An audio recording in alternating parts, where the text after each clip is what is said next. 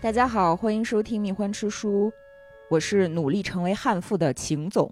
我是给秦总成为悍妇提供保障的北冥北明老师，你小时候听故事吗？听的呀，那是谁给你讲啊？主要是我妈还有我奶奶吧。我妈主要给我讲一些西方的童话故事嘛，安徒生这一类的嘛，就是书上的故呃，事。对，都是书上的故事。还有一个是我奶奶，我奶奶讲的就更加的本土，更加的传统一点，因为我出生在海岛上面嘛，嗯，她就给我讲一些关于什么龙王啊、虾兵蟹将啊、什么岛屿沉降啊之类的故事。你们舟山民间传说。对，中央民间传说哦对。对对你看啊、我小的时候也是我奶奶给我讲故事你奶奶不是还跳大神吗？啊，对啊，所以她给我讲的故事都还挺神异的，就是那种东北农村的啊，口口相传的故事。所以你有没有发现，讲故事的人一般都是女性，尤其是老祖母，嗯，确实是、啊，好像是，是吧？嗯，对吧？有一本特别经典的故事书《鹅妈妈故事集》啊，夏尔佩罗所收集、整理并且这个梳理之后的法国民间故事集。嗯，虽然夏尔佩罗是一个男的，但是这本书的名字叫《鹅妈妈的故事》，而且我们也发现很多学者在收集世界各地的民间故事的时候，哪怕讲述人是男性，嗯，但是他要模仿女性的口吻去讲。一个传统，故事里面的主角有男有女，但是往往会发现民间文学都会帮着女性说话，和庙堂之上的，或者是成为了宗教和大神话故事的那种文本的叙述角度是完全不一样的。嗯，好像确实是这样哈。对吧？嗯那格林童话里面就有很多以小女孩的冒险为故事盒的文本，对，但是在庙堂之上的主流文化里面，就是由文人所撰写和具有话语权的这一部分文本里面，咱们举个例子，就基督教，嗯，上帝是父，对，是个男的典型的男性，嗯对，圣母那是女的，对吧？但是她处女生子，什么意思？首先，处女是要性压抑的，嗯，你在性压抑的状态之下，生出了一个有性繁殖的孩子，并且你之所以能够进入到天主教的教堂里面，是因为你具有生育价值，跟你这个人没什么关系，哦，主要还是因为因为你会生生孩了子耶稣，对，对吧？这就是民间文学和具有话语权的文学一个巨大的差异。嗯，还有一点特别重要的就是，全世界至少有三分之二的文学是由不识字的文盲创造的。嗯人类历史上真正伟大的东西，绝大部分都是由不识字的人口口相传的，哎，河马应该就是个文盲，对吧？因为他是个瞎子，呃嗨，那你不是那？但是那个时候确实没有盲文， 呃。我为什么特别喜欢民间故事呢？就是我会觉得它是忠实的反映了人类文明的一些真相。嗯，然后我非常臭不要脸的说呢，有一位二十世纪特别了不起的作家，他的想法呢就跟我的想法是一样的， 他就是文学女巫安吉拉·卡特，超级酷炫的一位女性。她呢是堪称英国文坛的一个艺术，一个异教徒。哦，嗯，大家都知道，在上个世纪，尤其是二战之后，世界上的主流文学就是英美文学嘛。那英美文学主要就是由现实主义去统治的，更多的是去忠实反映某一类人的生活，然后去揭示现实，并且非常的细腻。呃，像是十九世纪的那种什么哥特恐怖啊，然后科幻小说啊、幻想文学呀、就开始落寞了。大家就觉得那个东西不是纯文学，上不了台面。而安吉拉·卡特老师呢，她的长篇小说、短篇小说和散文集，包括她的论文集，都特别的强调幻想和对于民间口头文学的收集和加工。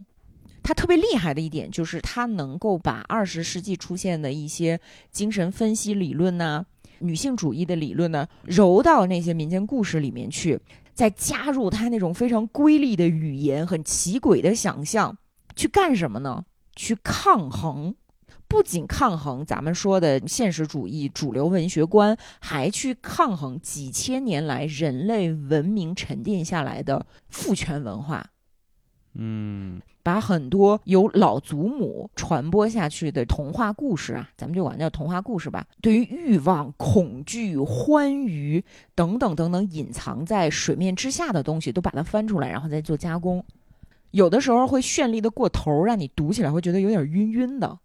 尤其是她这个人呢，拿了那个文学奖的奖金，跑自己跑到日本去，就是把她老公给甩了嘛。啊，然后她在日本又吸收了东亚文化，你想日本的那个战后文化也是挺挺夸张的，挺瑰丽的。而且日本的传统文学，就日本没有发展出像欧美这样男性为主的叙事吧？对我感觉是因为日本的文学传统就是女性的，对对吧？子氏四十部什么的，然后那个青上纳言，就是他们这些用日语写作的、写小说的这些女性，对，而且你看他的早期的神话传说，嗯，日本的历史短嘛，也还是保留了很多这种女性女的神很传对啊统，嗯，天照还是女神呢，对啊，天照大神，然后他弟那么没溜儿，就被嗯被他姐收拾嘛。对。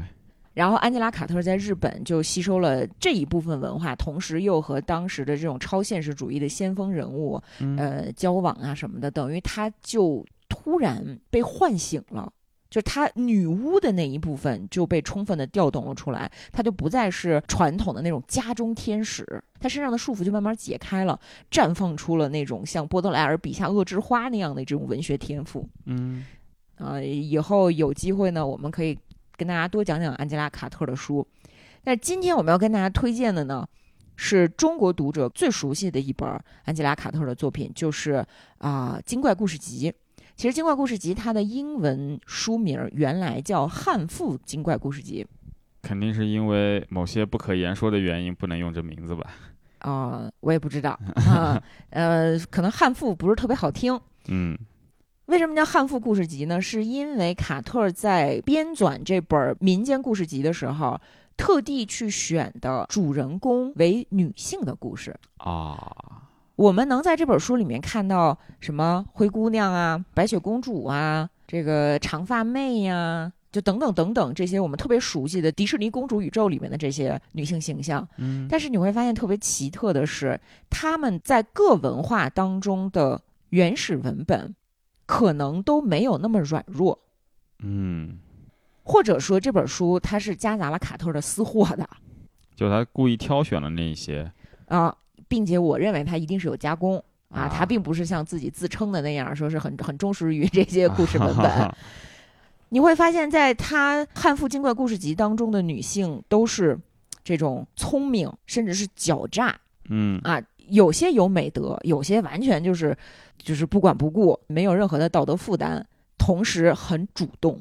就不管这是善良的姑娘，还是很恶毒的妇人，你会发现嗯她们都是主动去采取行动的，不再像迪士尼的早期的动画片儿里的那些公主那样，就是说我躺着，然后王子亲了我一下，然后我把这个毒苹果约出来，哦就跟他结婚了。 啊，也不是说我这个怎么被纺锤扎一下，哎呦我就晕倒了，然后过了一百年来个 王子， 啊，对，也不是说像在蓝胡子的那个原始文本里面，这个姑娘马上就要被这个恐怖的强盗杀哎恐怖的强盗杀害，然后她嗯哥哥冲过来把她把强盗打跑了。它里面会有很多由这个姑娘带来的故事的进展，嗯，不再是一个被动的道具，而是一个主动推进情节的角色。对。但是呢，虽然这个里面可能夹杂了一点私货，嗯但是，就像我刚才说的，卡特儿是一个非常酷炫的人，他肯定不会甘于被某一个标签所束缚，嗯他不是高举某一个大旗去喊我们一定要怎么怎么样，我们一定要有一个一劳永逸的方法，然后我们要打倒男人，不是这样的。这些故事没有什么道德训诫，就是我既不训诫你遵守女德，我也不训诫你高举女权主义大旗。嗯，很多故事你根本就觉得什么玩意儿，我都说不出来，这啊到底是想干什么？但是你看完了之后，本质你又觉得它是对那种建构的一种解构挑战，啊，就是他很勇敢，但是他很快活，嗯 他是快快乐乐的、刻薄的快快乐乐。嗯哎，就这种魅力，我我我觉得是当代文学很少具有的。作为现代人，你要去欣赏这些故事，也可以尽可能的放下成见，你先去用用用身体去感受吧。嗯，嗯，那你就讲讲其中的一些故事呗。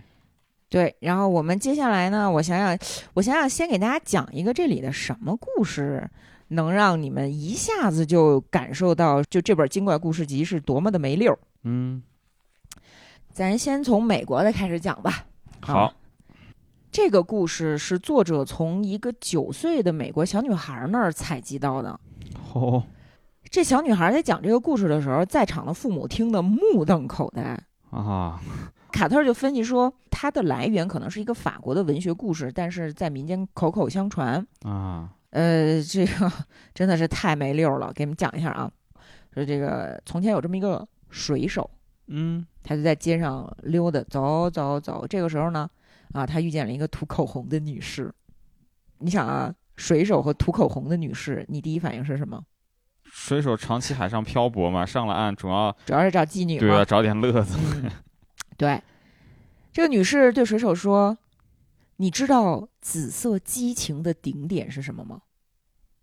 水手说：“我不知道。”女士说：“哎，那你想知道吗啊哈？”水手说：“哦，我想。哦，”然后这个女士就是说：“那这样，你今天晚上五点整上我们家来。嗯，”水手就去了。按门铃儿，然后发现屋里的鸟儿从四面八方飞了出来，绕着屋子飞了三圈儿，然后门开了，它们又都飞了进去。涂口红的女士来了，她说：“你还想知道紫色激情的顶点是什么吗？”水手说：“啊，我想知道。”啊，于是女士让他去洗个澡，把身上弄得干干净净的，他就去了。啊，结果跑回来的时候，踩在肥皂上滑了一跤，把脖子摔断了。这就是故事的结局。哎，他到最后也没弄明白那个是什么。哦， 酷吗？这故 事确酷实炫 吧？确实挺没溜的， 是不是特别酷炫？嗯，嗯， 然后就是这故事被收录在这本书的第十三章。啊，第十三章的名字叫《有用的故事》。嗯， 是不是？是好不是欠啊，这很跟开 心？对。 所以我为什么说卡特他是一个非常强调欢乐的人 呢？嗯啊，就是他尖刻，他反叛，他谁也瞧不上，但是他特别的重视欢乐。嗯但你说这个故事听完之后，他明明很悲 伤，而且这个里面本质实实际上非常色情的，而且有暴力在的，对吧？对它是性交易，对，然后是个九岁的 小女孩复述出来的。 我也觉得非常的神奇，那这本书让你这这种目眩神迷、摸不着头脑的故事特别的多嗯，啊！就各种超展开这个，对对对，嗯我们从小就接触世界童话名著，对吧？啊，啊，什么格林童话里面收录的故事呢，在这个这本这本书也会收录它的其他文明当中的版本。比如说哦，呃，给大家讲一个印度部落的故事，这个故事叫《鱼女与螃蟹》，鱼就是打鱼女。啊，这个从前呢，有一个老库鲁克人和他的老婆，他们没有生养，没有儿女。嗯老头子呢，就是种地。有一年春天，这个稻子发芽儿了，他就带着他老婆去田里看，发现田埂上呢有一只葫芦，他们就说：“那咱把这葫芦拿回家给它吃了吧。嗯，”但老头子刚要动刀去切，这葫芦就说话了：“爷爷，爷爷， 不是，你轻轻的切，你轻轻的切。”哇，老头儿就吓疯了，就对把啊葫就把葫芦扔到地上，跑到他老婆跟前说：“哎呦，这是个会说话的葫芦。”老太太就比较横，嗯说说、别胡说八道，就接过了刀要切那葫芦。葫芦就说：“奶奶，奶奶，你轻轻的切。”那老太婆呢说：“那那要不我就轻轻的切吧。”啊，他就慢慢的把这葫芦给切开了，结果从葫芦里爬出一什么？你猜猜？排除小孩肯定太传统了，一般我们会认为是个大胖小子嘛，对或者是灰夜鸡，是吧？啊不是，爬出来一个螃蟹。啊嗯，他们就买了一个罐子，把这螃蟹装了进去。啊，老太太在肚子上系了个篮子，外面用布罩上，去集市上跟别人说：“快看，怀孕了啊！”上帝让我老年得子，你看我这肚子 啊。过了一些时候呢，他就把篮子取下来，把螃蟹从罐子里拿出来，对大家说：“快看，我刚生下了一个大螃蟹，一个大 胖螃蟹，真不错哎！”就养这个螃蟹，啊一家三口快快乐乐的。啊啊直到这个螃蟹成年以后，呃，老两口儿就发愁说，咱得找媳妇儿啊，啊，咱儿子得结婚呢、啊，于是呢，就给这个螃蟹找了一个好姑娘。但是这姑娘来家里一看，发现哟喂，什么我嫁个螃蟹是吗？太啊生气了。她每天晚上就气儿不打一处来，就说：“我跟螃蟹能干什么呀？啊啊，，螃螃蟹长得跟人又不一样，嗯，是吧？对，你看螃蟹那个母蟹在那种生育期下面那蟹蟹卵吧，有点肚子里饿面了好大一块， 我咽了口口对，水，说饿了。 反正就是这姑娘，就是看这螃蟹就来气，就是说我得再找个男人。啊，所以只要螃蟹一跟他说话，就把这螃蟹踢一边儿去了。嗯哼哼有一天呢，姑娘想去别的村子看望她的情人，嗯她就让公公婆婆还有螃蟹先睡，啊，然后呢自己悄悄溜出了门。嗯但这螃蟹呢，知道怎么回事儿啊，就也跟出了门儿，沿着另外一条路就这样跑跑跑跑跑，就超过了他，跑他前头去了。啊，螃蟹爬可快了，八条腿，哎，对吧？看，哎，这姑娘眼前有棵菩提树，螃蟹就跑到菩提树底下说：“你是我的树吗？你是谁的树呀？”这树就跟他说：“我是你的树呀。”于是螃蟹说：“倒下。”树就倒下了。嗯，结果这棵树里面有一个小伙子的人形儿，这螃蟹就把这人形儿穿上，把螃蟹壳儿放进树里了。啊，然后这树就站，这树就重新站起来了。过了一会儿，姑娘来了，正好看见树下怎么站着一个俊美的小伙儿啊，啊然后她心里特别的高兴，就上去就搭讪嘛，就说：“嗯，你去哪儿啊？”小伙儿说：“我哪儿也不去，我正回家呢。”姑娘说：“那你来跟我睡吧。”小伙儿说：“恐怕不行，因为我怕你丈夫打我。”啊，嗯，改天吧，行吗？改天吧。这姑娘就很失望，就继续往前走，走走走走走，就遇到了另外三个姑娘，一个是加马的姑娘，一个是这个马哈尔姑娘，反正就是他们的这个这个这个，村子大概相当于是种姓吧，就是这两个都是低级种姓啊啊，相当于是贱民。啊反正就遇到这么三个很漂亮的姑娘，然后一问呢，发现这三个姑娘也是出来找男人的。嗯啊啊，库鲁克姑娘就跟他们讲了自己的故事，就说啊，我嫁了个螃蟹，气死了什么的。然后这三个姑娘说，哎，别气别气，走，咱们去参加舞会，到那边你肯定能找到一个又漂亮又殷勤的男人啊，走。结果他们到那儿之后，发现这舞会上有一熟人啊，嗯就是那螃蟹小伙儿。哦大家看，哟，太好看了，怎么能有长得这么好看的小伙子？嗯这相当于是谁呢？就相当于这个，你你说谁帅？就金城武吧。啊好吧金城武吧，就都渴望做金城武的情人啊。嗯结果金城武走到库鲁克姑娘跟前，但是呢，你什么都没做，就是呃续一续衷肠。姑娘就把自己的首饰留给他当信物，然后螃蟹小伙就走了。嗯螃蟹小伙得赶紧走啊，对吧？他在换衣服呢。啊啊，他就啊走走走走走，来到树跟前，说倒下，呃，把那个螃蟹外壳取出来，把小伙子人形放回树里，然后站起来吧，然后就回家了。过了一会儿，这姑娘也回来了，螃蟹就假装就睡眼惺忪嘛，就问她，哎，媳妇儿去哪儿了？哎，姑娘看见他就火大，咚就给他踢下床了。啊螃蟹这个时候突然掏出来一个首饰，说这是你的吗？啊姑娘吓一跳，说：“不是，不是，这不不不是我的。”螃蟹也没说什么，反正就就啊睡了。到第二天晚上呢，这姑娘故技重施啊，先给大家做了晚饭，然后这都睡下睡下。这一次呢，她留了个心眼儿，因为她觉得螃蟹肯定跟踪她了，嗯于是她就一出门儿先右拐，躲在路边儿仔细看螃蟹要干什么。这螃蟹没想到说自己螳螂捕蝉，黄雀在后啊，嗯被人反算计了对，跑跑跑跑跑到菩提树跟前，说：“你是我的树吗？你是谁的树啊？”反正就是又穿上了小伙子的人形儿啊，又变成了金城武。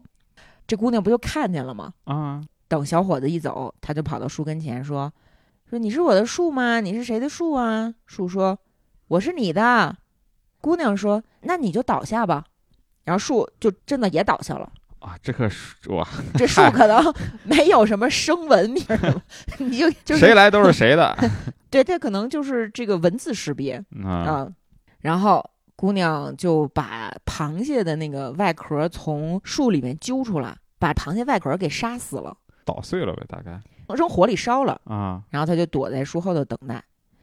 小伙子金城武去了舞会，找不着他的姑娘，就只能又回到树下了，没跟别的姑娘好。啊，结果姑娘从树后跳了出来，一把抓住他。从此以后，他们幸福的生活在了一起。好吧，本明现在 一脸茫然，是吧？嗯，嗯，姑娘有自己的欲望，而且有他有自己的情人，一开始他去找情人了，对，她有自己的想法，并没有屈从于婚姻和家庭对她的控制。嗯但是最后又是一个大团圆的结局。嗯，这故事里没有坏人，嗯，对吧？就是让你高兴一下，让你快快乐乐的看完一个故事。这个就是挺没溜儿的，之所以觉得没溜儿，是因为你预设了一套价值观，对你觉得姑娘应该是忠于她的丈夫，而丈夫发现她去外头乱搞，应该很生气，应该和她离婚，嗯，或者至少把她打一顿。对，但是这一切都没有发生，说不定原本就应该是这样，嗯，对吧？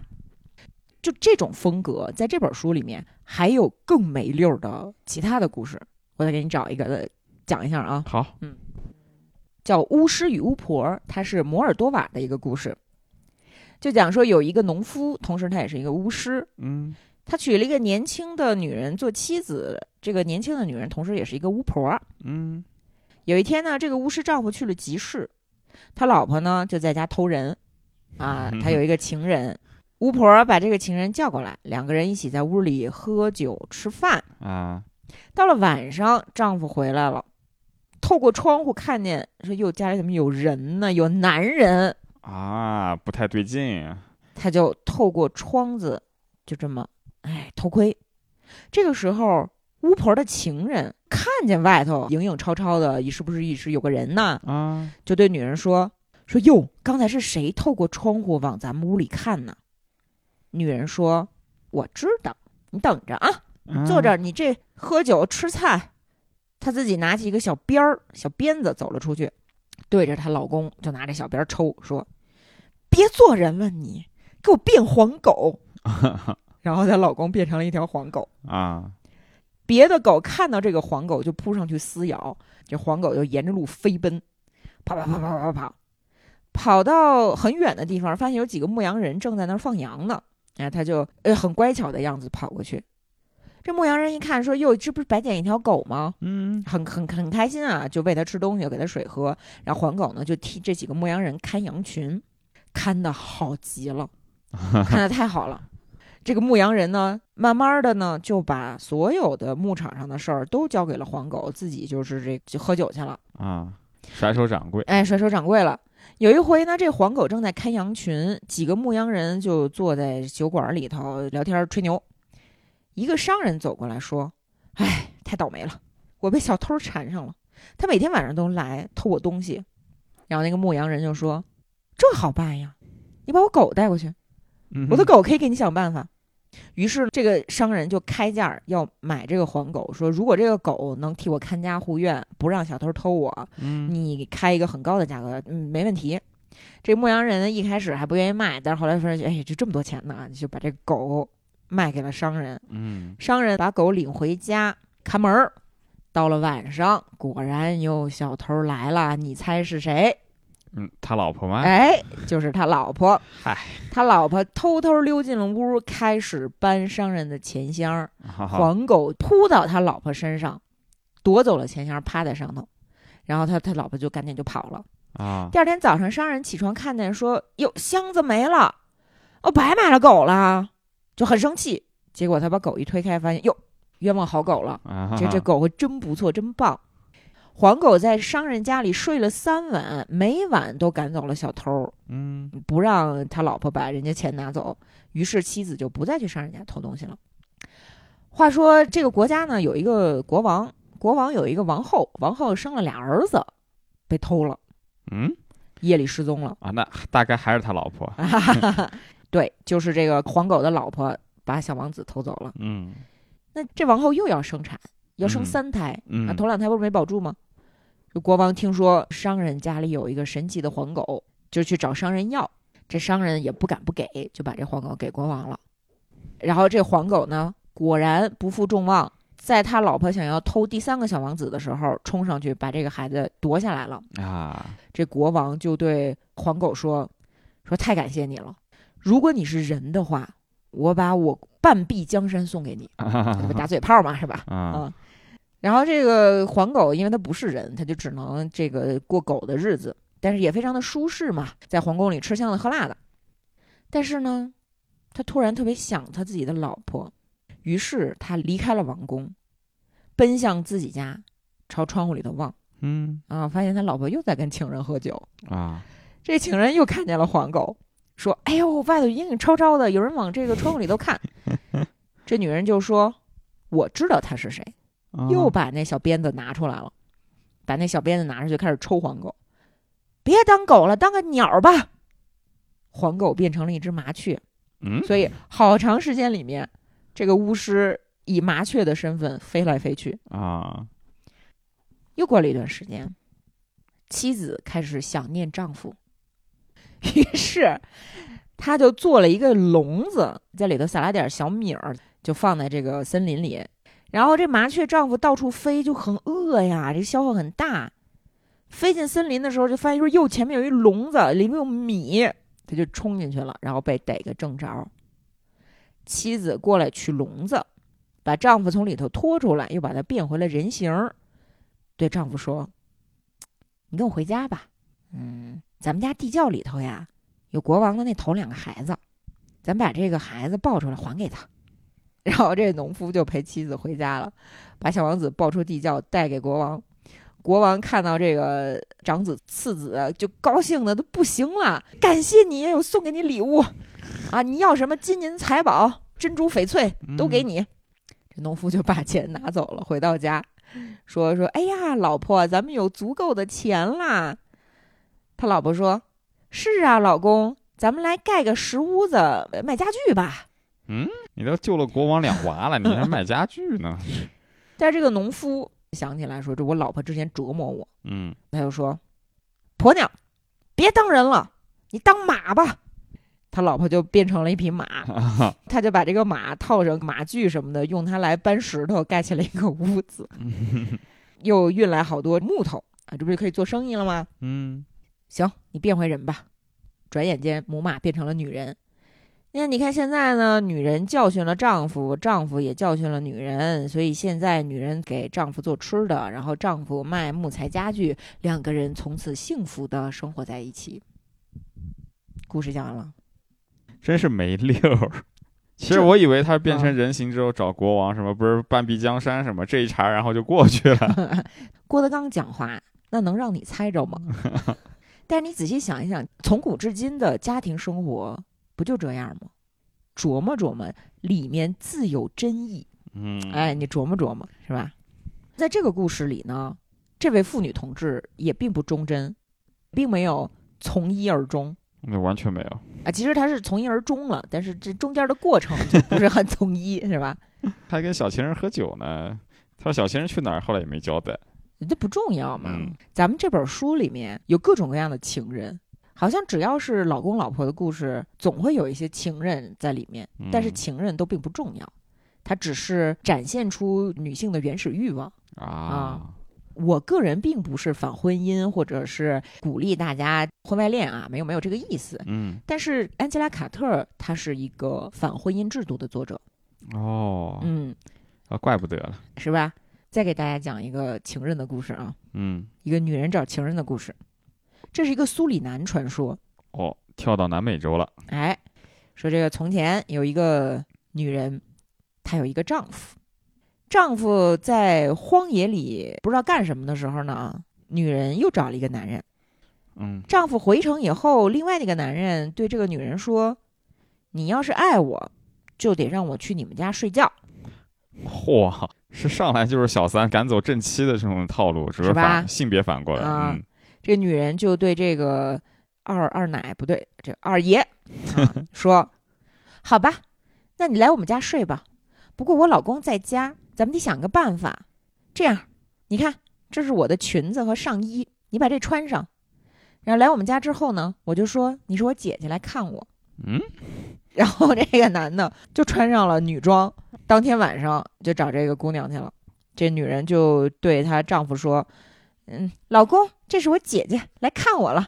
今儿晚上我不跟你睡了啊，我们姐儿俩一起睡。啊”，然后晚上，她老公够瞎的，反正这这一夜无话啊，一夜无话。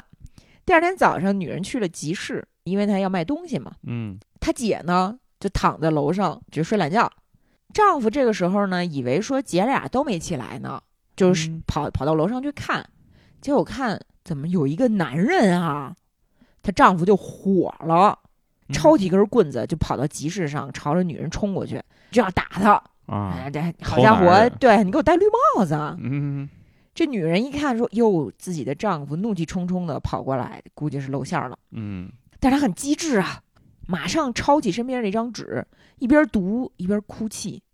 然后她老公看了就懵了：“这这怎么啦？什么意思？在干什么？”这个女人就开始瞎编：“哎呀，老公啊，我刚刚收到一封信，这个信上说出了大事儿了。嗯什么大事儿啊？哎呀，你可不知道呀！我们种植园上所有的姐妹，不知道为什么突然之间都变成了男人啊。然后这个男人一听，啊，对呀，他们说的不假，因为昨天晚上啊，你姐姐她也变成了男人。她不丈是夫还真是看不懂，是个文盲这个故事的结尾是这样写的啊，这就到结尾了啊，啊：男人不识字，这就是女人可以用花招骗他的原因。 哦，在苏里南故事里面，女人识字，男人是文盲，啊然后呢被女人耍得团团 转。啊，突然有了教育意义呢， 你看，这也是一种家庭生活，就是要想生活过得去，那头上总得有点绿是 吧？呃，有的时候吧，你说老夫老妻了，他可能也没有什么绿不绿的问题，但是过日子性格也是很重要的嗯啊。接下来讲一个挪威的故事，名叫《逆流而上的老太婆》，特有意思，就跟个段子似的。嗯 就是说，从前有个男的，他和他老婆，他们俩年纪都比较大了。他老婆呢是个暴脾气，而且特别爱跟人作对，是个啊杠精，哈哈哈，大家都没法跟他相处。他老伴儿其实基本上也没法跟他一块儿过日子，呃，但是就忍着嘛，你怎么嗯办呀？你结婚了呀？不管老头儿想干什么，老伴儿都跟他对着干哦，那挺烦的，啊。有一天呢，他们俩一起去地里看庄稼长得怎么样。嗯这老头儿说：“哎呀，庄稼熟了，明天咱们就开始割麦子了。”老太太说：“是呀，明天我们就要开始拿剪刀剪麦子了。”嗯，老头儿说：“什么玩意儿？我我们我们现在连收割庄稼都不行了吗？你一定要跟我对着干吗？”老太太说：“就不能收割，就不能用镰刀，我一定要用剪刀剪。”男人说：“你是不是把你仅存的脑子也丢了啊？”你几时见过有人拿剪子剪庄稼呀？啊，老太婆说：“那我不知道，我也懒得知道。但是有一点我很肯定，庄稼必须得拿剪子剪，不能拿镰刀割。”老头儿是拗不过他嘛，就说：“那嗯行吧，那剪剪剪剪，你说剪就剪。”然后他们俩就往回走，一边走一边吵，吵着吵着就来到了一个河边，就要过桥。老头儿一边走一边心里就是很不忿儿，就说：“哼，老话说得好，好工具做好工。你要是拿剪羊毛的剪子剪庄稼，那收成肯定好不了。那庄稼和羊毛能一样吗？”老太婆就听了，就说：“你懂个屁！剪剪剪，必须得剪。” 她一边上蹿下跳，就拿手指着这个男人的鼻子， 啊，但是太生气了吧，可能哈哈脚下一滑，掉进了水里。这个时候，老头儿就赶紧得下去去去救老太婆呀。嗯眼看这个老太婆的头就要被水淹没了，呃就赶紧抓住她的发髻说：“到底是要收割庄稼还是剪庄稼 也挺没溜的，？”老太婆说：“剪剪剪剪庄稼，就得剪。嗯、啊，”老头一生气，就把她摁下去了，再把她提了上来，还剪吗？还剪庄稼吗？剪剪剪！ 老头太生气，老头可能也气疯了，又把她摁下去了。啊，然后又拎起来，捡吗？还捡吗？是捡庄稼吗？老太太这时候说不出话，拿一手比划，两个手跟这做 出捡的动作了，就得捡。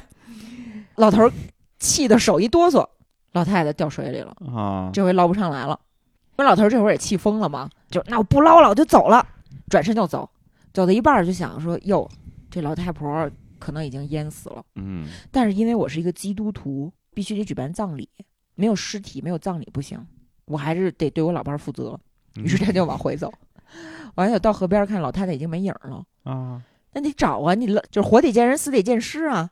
于是他就沿着这河往下走，怎么走怎么找也找不到，发动全村的人跟他一起找，他就去找呀挖呀，把这把这池塘啊这河呀都挖了一遍，没有，老太婆消失了。嗯，这个时候，老头儿突然想到说，他什么事都跟我对着干，就说这个婆娘没这么简单，嗯， 因为她太倔了，她什么事儿都得跟我对着干，所以咱们得往上游搜。走，乡亲们，咱们去瀑布的顶上搜。 结果在瀑布上发现了逆流而上的老太婆，静静地躺在那里。 这个故事讲完了。死也 要杠，哎，这个故事你看它也是一个悲剧，但是你就是忍不住要开心。嗯，嗯嗯，然后这个书它每个故事下面都会标注故事的来源是哪个国家或者是哪个民族的人。嗯，在所有的文化里边，你会发现因纽特人的故事是最离谱的，也是最放荡的。 呃，放荡的故事我们尽量在后面讲。嗯， 那个给大家讲一个因纽特的很奇幻的故事，嗯我特别特别的喜欢这一篇。这一篇的名字叫《卡库阿舒克》。嗯，什么意思？其实是一个姑娘的名字。很久很久以前，女人们是从地里挖小孩儿的，啊，所以呢，强壮的女人总是有很多小孩儿嗯啊。当然呢，也有始终挖不到小孩儿运运气不太好的女人。卡夸舒克嗯就是其中的一个，挖了差不多得有半个地球了，一无所获。于是呢，他就去问巫师：“我为什么没有小孩儿啊？”巫师就对他说：“你呀、你去这个这么这么这么一个地方，找到这个地方，你就使劲往下挖，使劲挖，一直挖，你就能挖到小孩儿了。嗯”然后这个卡夸舒克就跑到了这个离家很远的地方开始挖，越挖越深，越挖越深，从地球的另一边钻出来了。然后结果他发现，在地球的另一边，所有的东西都是反着的，啊，没有冰，没有雪，因为因纽特人生活在格陵兰就岛嘛，对冰天雪地的嗯地方，而且婴儿比成年人要大很多。嗯卡夸舒克就被两个婴儿领养了， 嗯一个男婴，一个女婴。他们就把卡夸舒克装在兜帽里，带着他走来走去。这个女婴呢，还让他吮吸自己的乳头儿啊，啊，就是这这个特别的喜欢他，所以呢，他这个一直也不缺衣少食，呃，活得很好。有一天呢，他的小婴儿母亲就问这个卡夸舒克说：“说小家伙儿，我的小宝宝儿，你需要什么吗？我需要一个自己的孩子。”啊，那要是这样的话呢，也不是没有办法，那你就得去山里特别特别高的地方，从那儿开始挖。嗯，怎么也是我啊？卡夸舒克听闻此言，就跑到山里开始挖嗯啊，越挖越深，越挖越深。结果发现，在地下和许多别的洞连在了一起，而那些洞好像也没有什么出口。卡夸舒克就只能继续挖，挖挖挖挖挖。晚上呢，有山精来撕他的肉，拿火海豹抽他，抽抽他的胸和大腿根儿。卡夸舒克就又疼又累，就再也走不动路了，就只能躺下来就等死了。突然，有一个小狐狸跑到他身边，对他说嗯，：“我会救你的，妈妈，跟着我就行了。”然后小狐狸就牵着他的手，领着他走，走走走走走，就把这个迷宫走通了，来到了地球的另一边。嗯回哇到了对，格陵兰，卡夸舒克走出洞口，来到阳光下，一下子就忘了发生了什么，一点儿也记不得。但是他发现自己躺在家里怀抱里，就是一个小男孩儿。哎，母亲和孩子的关系，在一个如梦似幻的故事里面，这还挺美的，对吧？这就个就就这样一点点的被讲出来。嗯嗯，我特别的喜欢这个故事。双向养育，你看就碰到 碰到那个巨大的婴儿，对吧？是啊 双双向养育，好吧， 这是一个现代教育学的理论。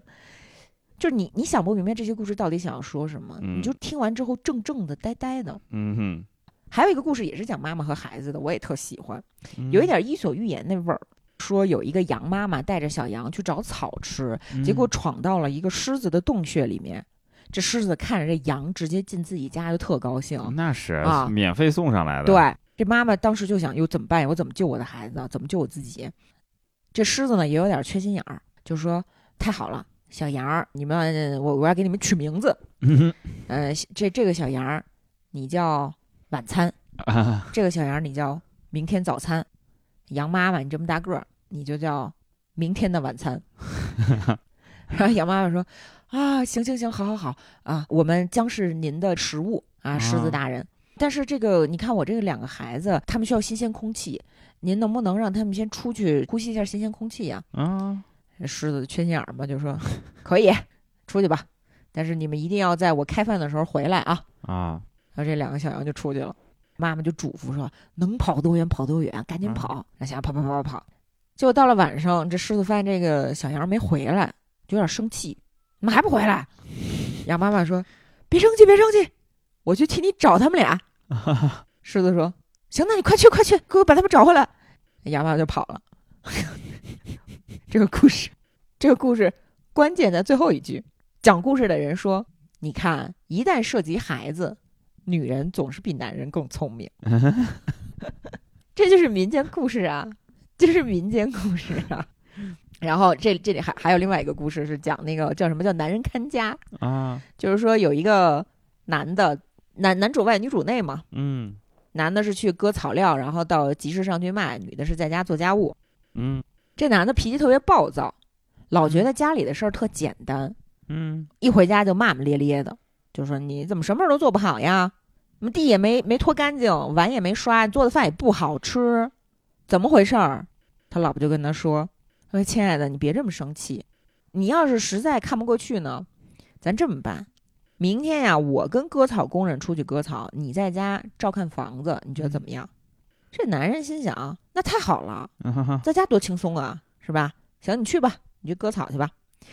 第二天早上，这妻子就把镰刀挂在脖子上去割草去了，然后啊，丈夫留在家做家务。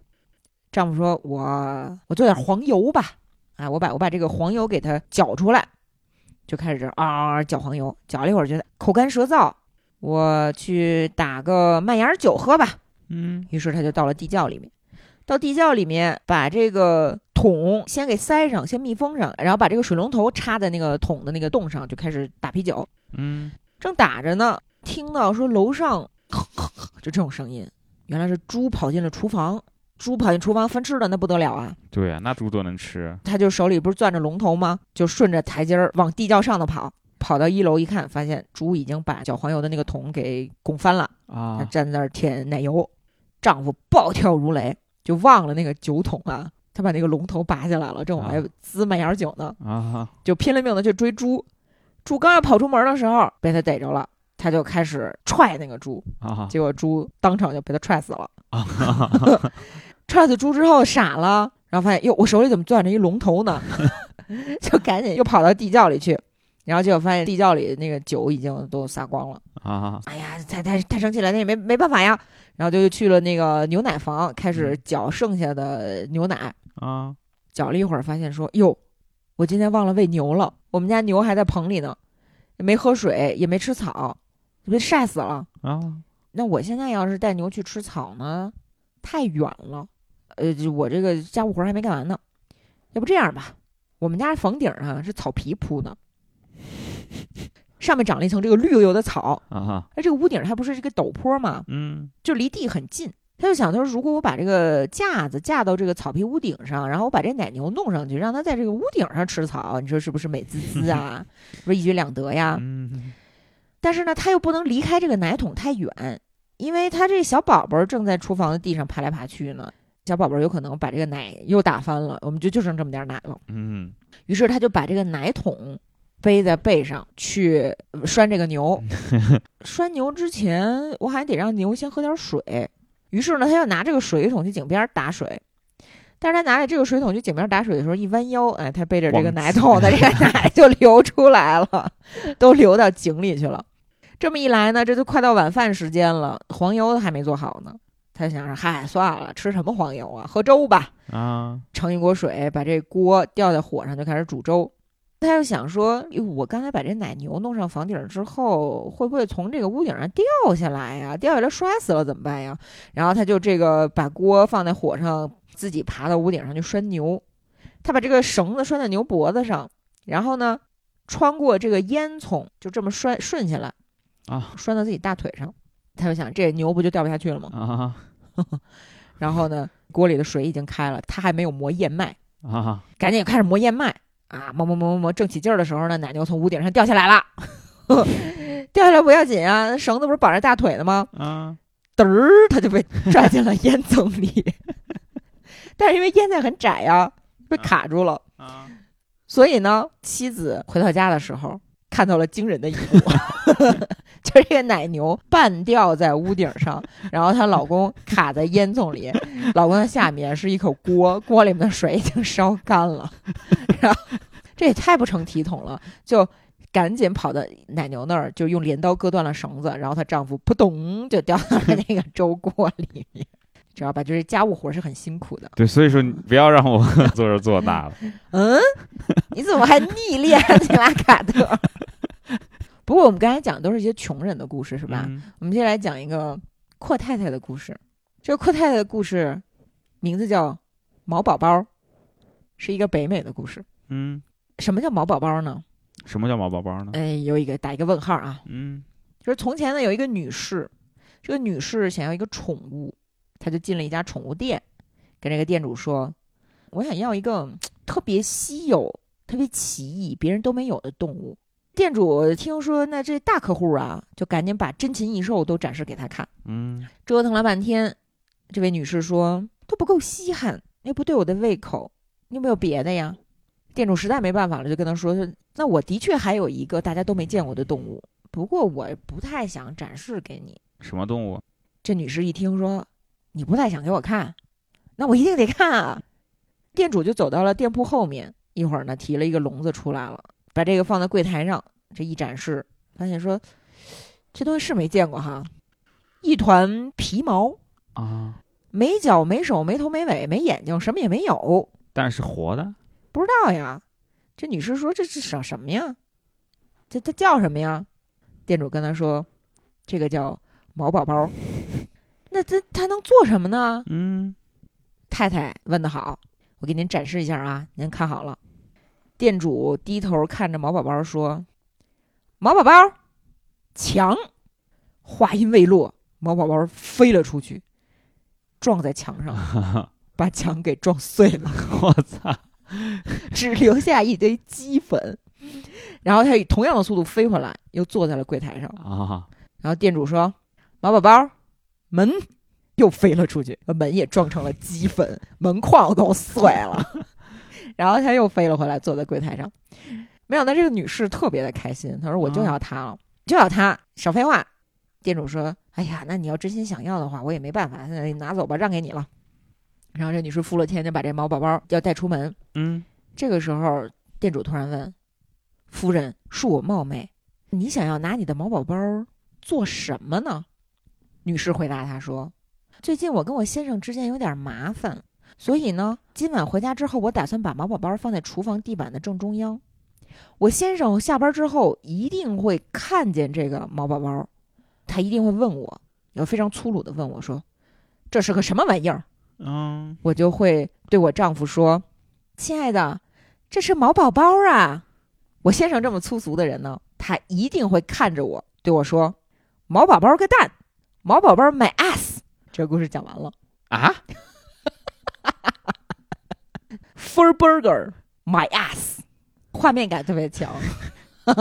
这是一个超能力宠物，对，对吧？喊什么它会攻击什么。这个毛宝宝如果梦工厂改编一下，出个电影儿也挺好玩儿的。啊，长得还可爱， 咱老说什么哈士奇拆家，你你看看什么叫真拆家？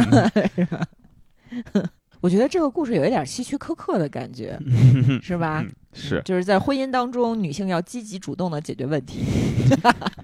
让毛宝宝攻击她丈夫的屁股。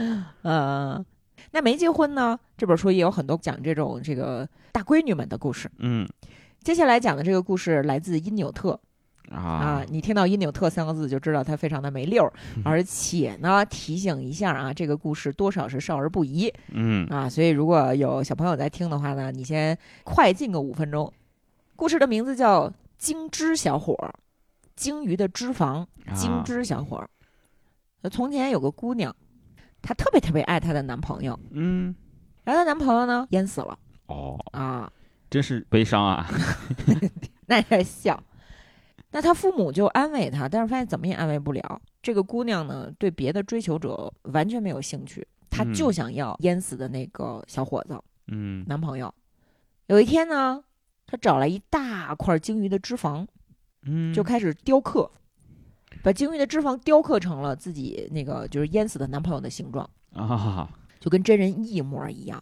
这要是真的就好，要是男朋友就就活过来就好了。嗯然后她就拿这个鲸鱼脂肪的雕塑啊，嗯，这个摩擦自己的下体，擦了一圈儿又一圈儿，突然雕塑就活过来了。啊，英俊的小伙子站在她面前，姑娘太高兴了，就赶紧把小伙子领到父母面前说：“说你们看，我男朋友没有淹死，我要跟他结婚。”姑娘的父亲就说：“那行，那你们结吧。”嗯哎，给你们这个盖个房子，你们俩就住在一起吧。姑娘和她的精致小伙儿就搬到了小屋里面住。那有的时候这个小屋呢得烧火呀，就会变得特别热，嗯，精致小伙儿就会很疲倦。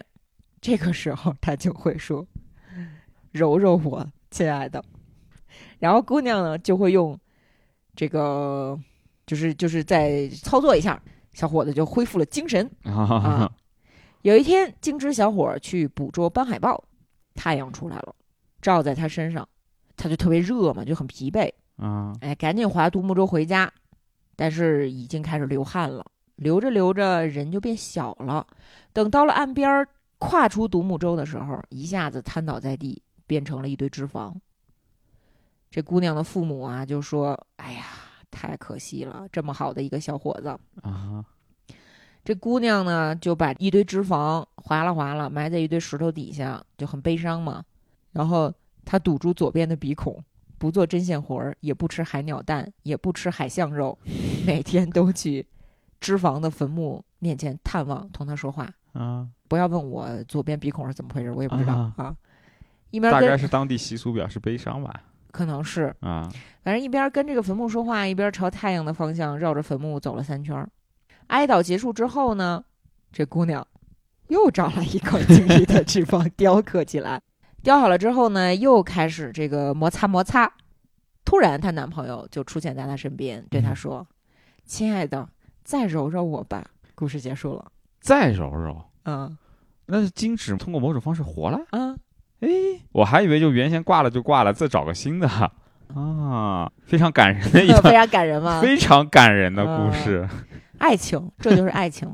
那个安吉拉·卡特，她不是一个呼吁性放纵的人。嗯她的很多故事里面强调的是什么？就是说，女人有一个某种程度上优于父权社会里长大男性的特点，嗯就是男人脑子里只有性，而女人是爱先于性。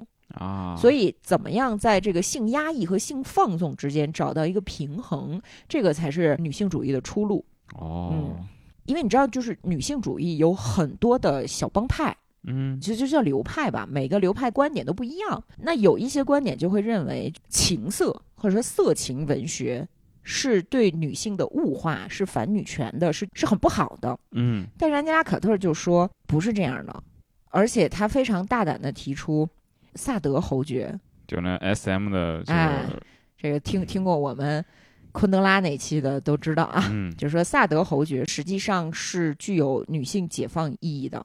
嗯卡特曾经写过一本书，就叫《萨德的女人》，是一个论文。哦啊，他就讲说，把女性从性压抑当中解放出来，实际上是帮助她们摆脱只有生育才有价值这件事情。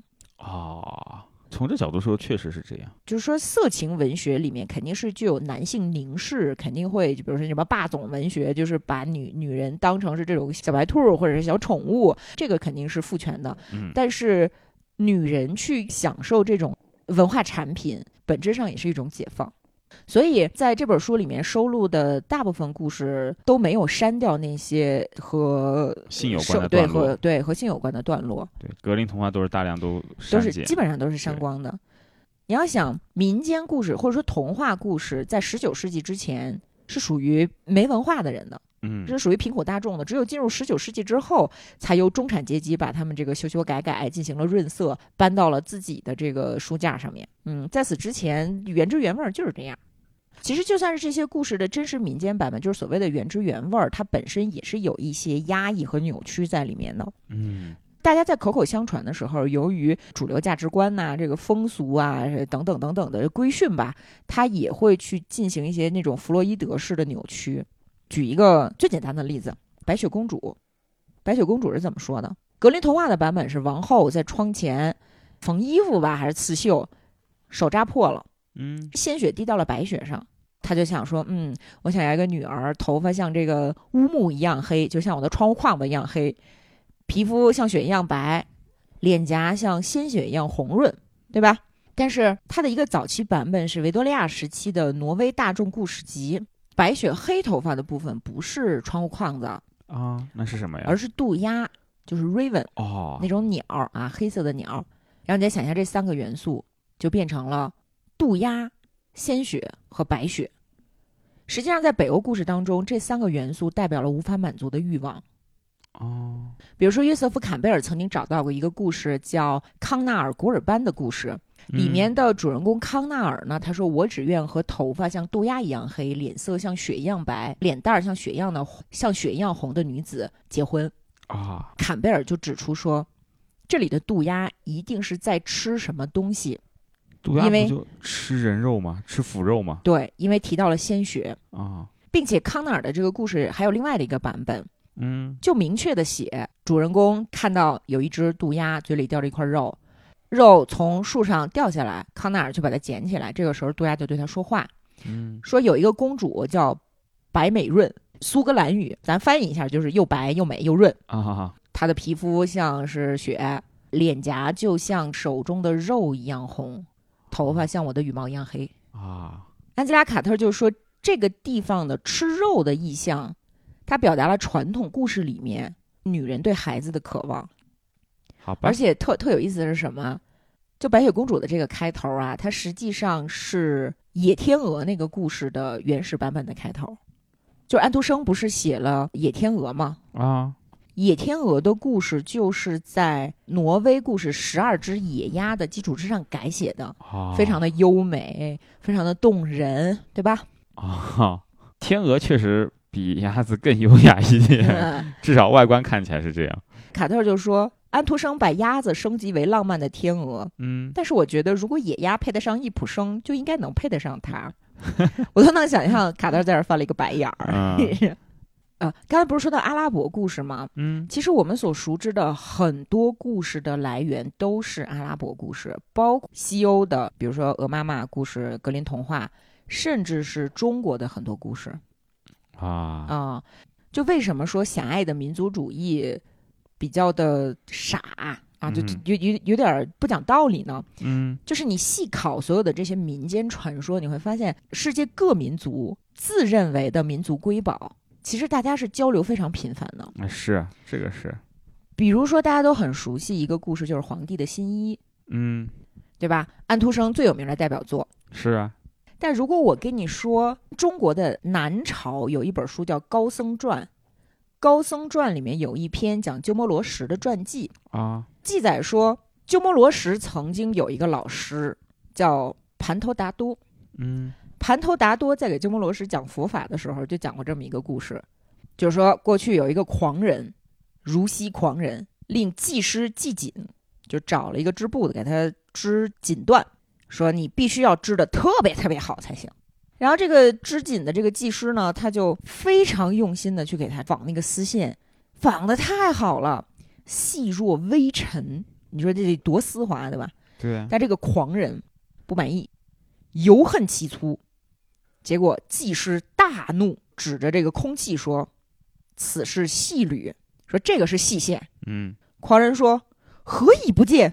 我为什么看不见嗯？”师曰：“此缕极细，太细了，像我这么优秀的匠人，我都看不见，嗯哼，其他人焉能看见？更别说你这么一个普通人了。嗯，没想到这个狂人听了之后大喜，给了这个织布的老师很多钱。你看是不是就是皇帝的心意？嗯，而且这还没完，他就拿着这一套说辞到处去跟别人讲，啊，甚至呢结盟上赏，就是说是他头上的人给了他很多的赏赐，啊，而无实物，就实际上屁都没有。哈哈你看这个是高僧传，这是南朝的时候嘛。啊，那学者继续考据，就是说它恐怕是一个印度的故事，差不多六世纪的时候就已经传到中国了。嗯，这个故事应该是和安徒生的《皇帝的新衣》是同源的。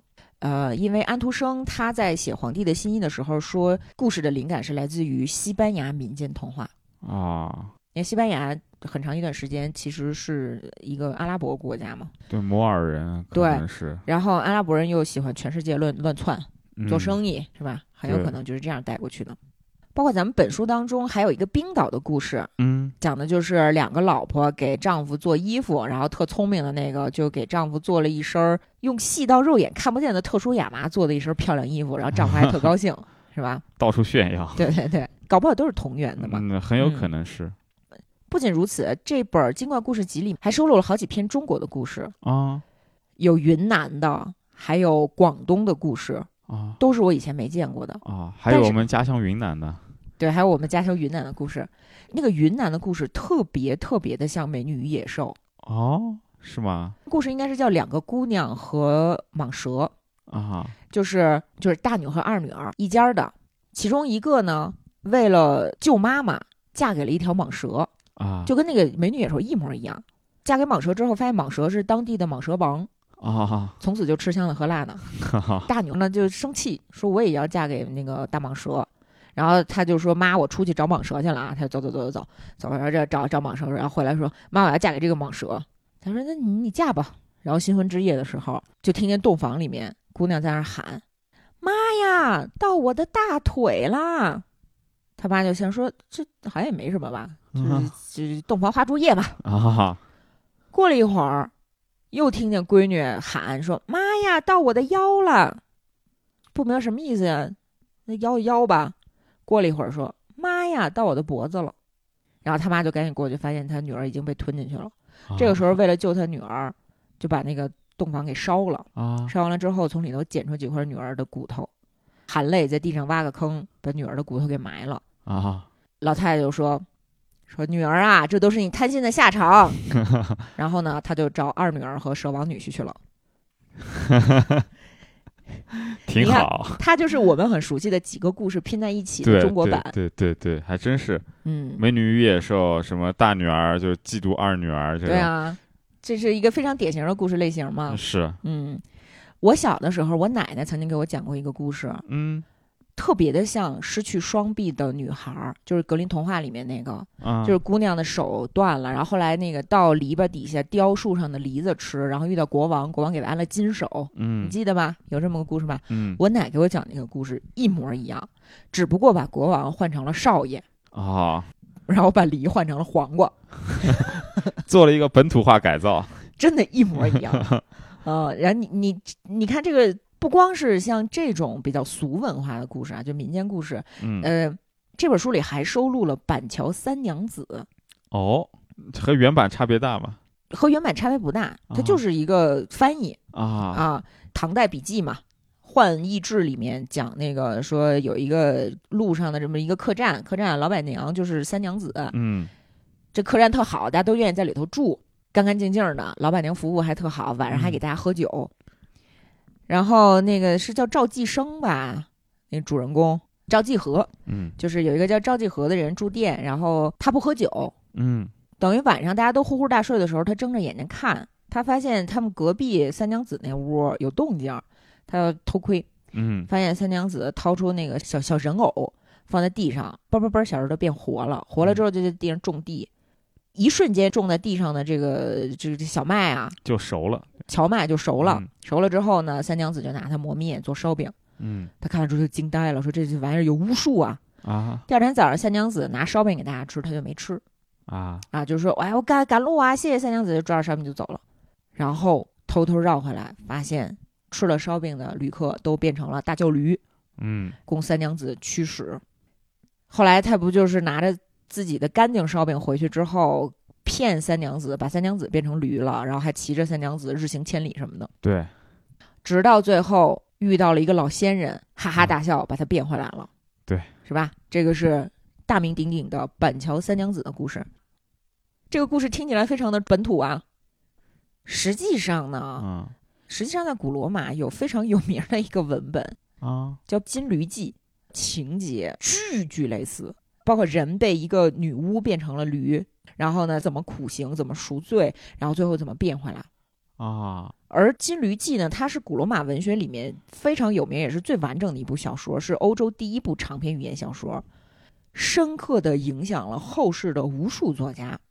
比如说，薄伽丘的《十日谈》就从里面挖掘过素材。啊，然后，马基雅维利呢，曾经写过一个自传体的隐喻诗，就叫《金驴记》，啊，连《木偶奇遇记》，它的灵感都是来自于这个《金驴记就是木头变人，》。那个后来他也变驴了，小木偶后来也变驴了。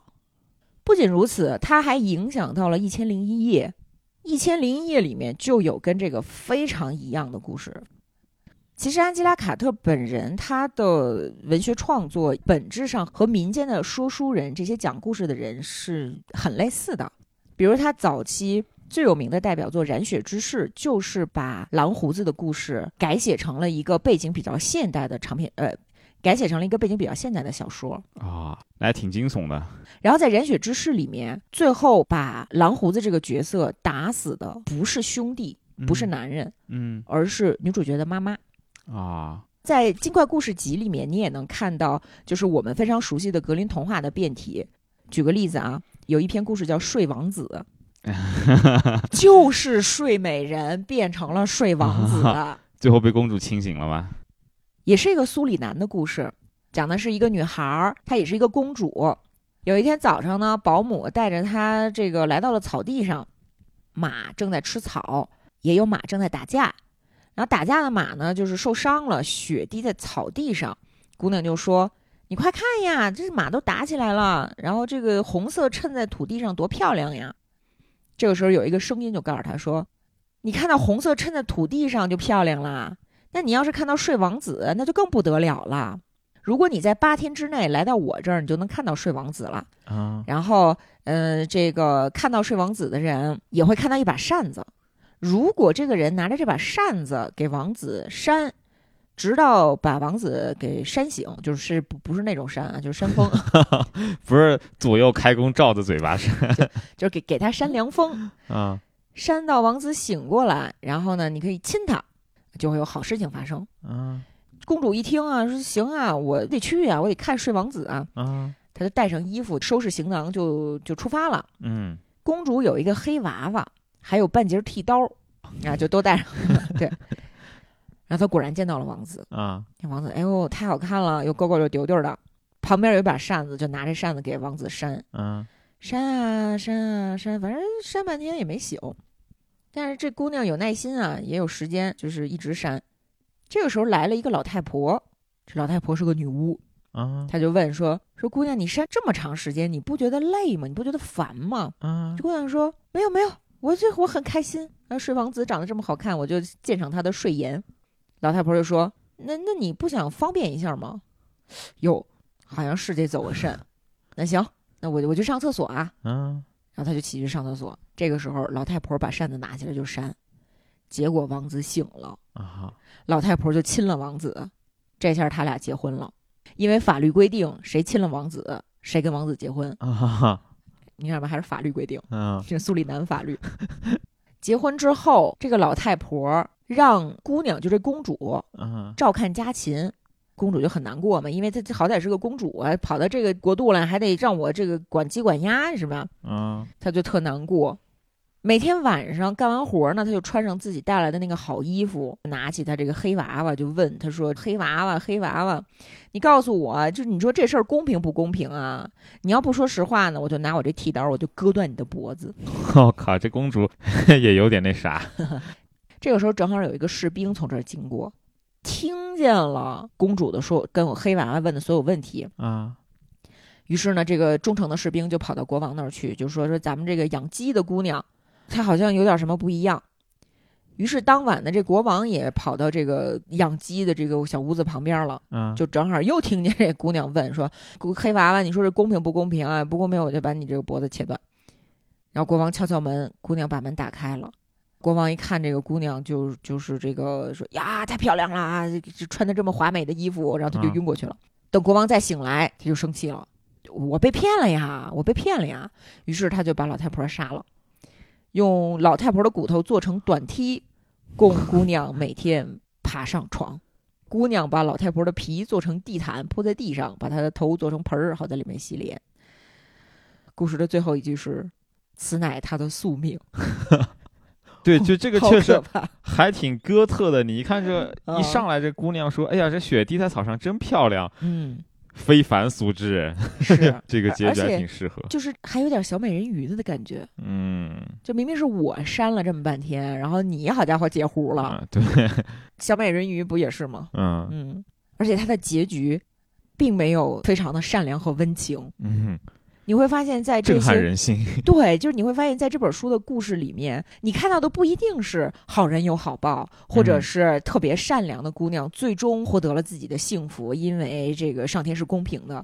没有，上天就是不公平的。嗯然后这些自私自利的，甚至是很残忍暴力的姑娘，理直气壮的去追求自己的幸福的时候呢，你还忍不住的挺喜欢她们，是 吧？啊、嗯她就是谋求一个特别简单的，就是吃饱饭，嗯，或者我嫁个好男人。嗯但是你发现他们没有等待仙女教母的帮助，也没有等待兄弟的拯救啊，自己动手就上了。啊！而且他们做了坏事之后，从来也不辩护，没说给自己找一个什么道德上的辙。嗯而且你这个不明白为什么，就不明我也我我到现在也不太明白为什么我会这么喜欢这些故事。某种意义上，这些故事更加原始，对对，是这样的。你想，旧约里面也是这样的，对，甚至可以说很暴虐一样。对呀、但是因为他掌握了几千年的话语权，所以你就会觉得相对好接受一点。嗯嗯，但是你看到一个本应该充满了母性的、非常怎么样的一个故事角色如此的残暴，有一种反差感。对你就会多少有点震撼，啊，是吧？是，嗯，其实这就是安吉拉·卡特嘛，她就是重塑民间的文学，去对抗我们已经沉淀下来的这一套几千年的父权话术。嗯然后在里面发掘出很多不分男女的东西，就是嗯关于欲望、欢愉什么的。嗯比如他改写了很多狼的故事，就是童话里面和狼有关的故事，其中一个就是小红帽。那个小红帽的故事里面，狼就是外婆，小红帽把狼的手砍掉之后，到外婆家发现自己外婆的手断了。啊，其实你想一下，它的原始故事，狼吃掉了外婆，也是假成为外一体他还和小红帽躺在了床上。啊。你要知道，安吉拉·卡特是有多痴迷于写乱伦的故事，这个里面其实就隐含着一层乱伦。还是哦乱伦加 less 啊？安吉拉·卡特在一次访谈里面说，他嗯之所以痴迷于民间故事，就是他不是四零年出生的嘛，嗯，而且他是伦敦人，正好就是纳粹大轰炸嘛。对，他就到约克郡他外婆家去躲避战火，然后他外婆很擅长讲故事。啊、你看马尔克斯也是也老是祖母对吧？也是老祖母给他讲故事，嗯安吉拉·卡特也是老祖母给他讲故事，然后他外婆给他讲大红帽什么大红帽， 然后他他外婆给他讲大灰狼和小红帽的故事的时候，他就特别兴奋，啊尤其是每当听到小红帽被大灰狼吞到肚子里的情节，他就会兴奋的大叫。啊小朋友为什么会有这样的反应？其实就很值得玩味。啊，就如果你用文学批评的角度去看的话，里面的每一个意象、每一个隐喻，你都能挖掘出很多更深的东西，啊会带来特别迷人的一种感觉。然后刚才说不是说到那个马尔克斯吗？嗯马尔克斯的《百年孤独》咱们都特别的喜欢，而安吉拉·卡特确诊癌症之后，她又写了一个长篇叫《明智的孩子》，特别特别的像女性版的《百年孤独》。《百年孤独》里面父亲的角色是特别重要的，对， 而在《明智的孩子》这本书里面，卡特就提出，父亲是假设，母亲才是真实的。啊所以我们说它其实是构建了一个对抗父权话语的一个新的神话体系啊哈啊哈，就是它并没有怎么就是高举革命大旗，但它所构建的故事就还原了那种老祖母说书的感觉，嗯哦让你一下就明白了。你说哦，事实确实是这样的，你不用跟我讲大道理，你不用跟我玩理论，事实就是这样的。比如说咱刚才提到说那个日本神话天照大神就是太阳神是女神，嗯事实原来就是那样的。过去太阳神在很多民族里面都是女神，但是慢慢的被父权文化侵蚀掉，换成了男神，换成了阿波罗。然后在这个安吉拉·卡特的《精怪故事集》里面也是，原本有睡王子，原本还有青蛙姑娘呢，嗯真的就是跟青蛙王子是一模一样的。啊，只不过在这个故事的文本里面，那个主动的帮别人解决问题呢，是青蛙姑娘。啊，所谓的女性主义，你不一定是对抗性质的，它可以是充满文学性和想象力的，甚至是幽默的、欢快的、狡黠的。 In your eyes is so familiar a gleam, and I know it's true that visions are seldom all they see. But if I know you, I know what you'll do. You'll love me at once the way you did once upon a dream. Ah, ah, ah, ah, ah, ah.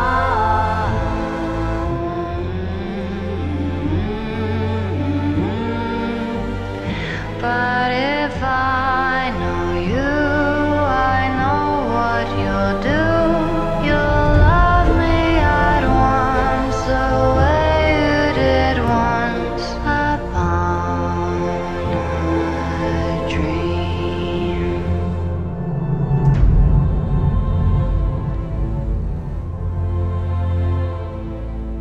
I know you. I walked with you once upon